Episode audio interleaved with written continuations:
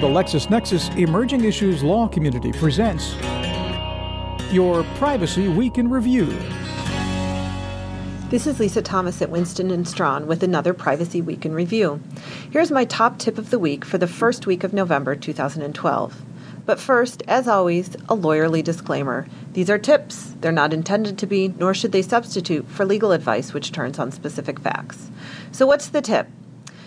This week, my tip is don't forget to get written signed consent if you want to send pre recorded telemarketing calls. Where does this reminder come from? Well, the FTC recently announced that it received a temporary restraining order against five different robocalling operations that tricked consumers out of thousands of dollars, according to the FTC, by making false claims that they could reduce credit card interest rates in return for a fee. The calls came from Rachel from Cardholder Services and were definitely too good to be true.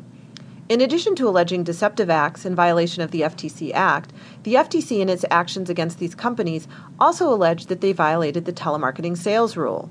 Most of you listening to this probably wouldn't face similar allegations of deception, but you might find yourself in a pickle about pre recorded calls.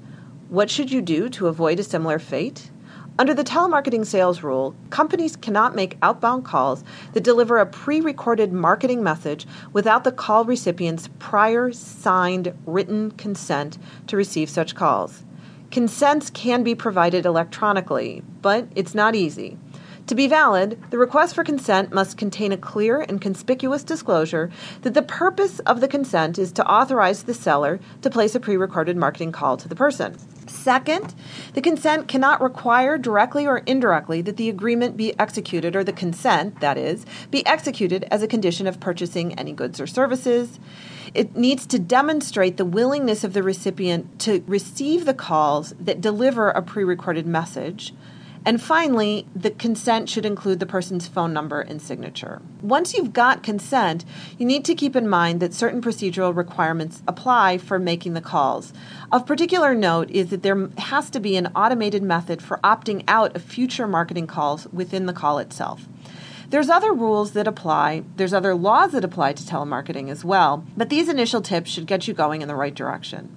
More information about these new developments and other recent cases can be found on our website at www.winston.com slash privacy law corner. Tune in next week for my next privacy tip of the week. Liisa Thomas is a partner at Winston and Strawn's Chicago office and focuses her practice on the cutting-edge convergence of privacy and advertising law. The opinions expressed are not necessarily those of Reed Elsevier Incorporated, LexisNexis, employees, or customers, and do not represent legal advice. Privacy Week in Review, a LexisNexis Emerging Issues Law Community podcast. Copyright 2012 by LexisNexis, a division of Reed Elsevier Incorporated, all rights reserved.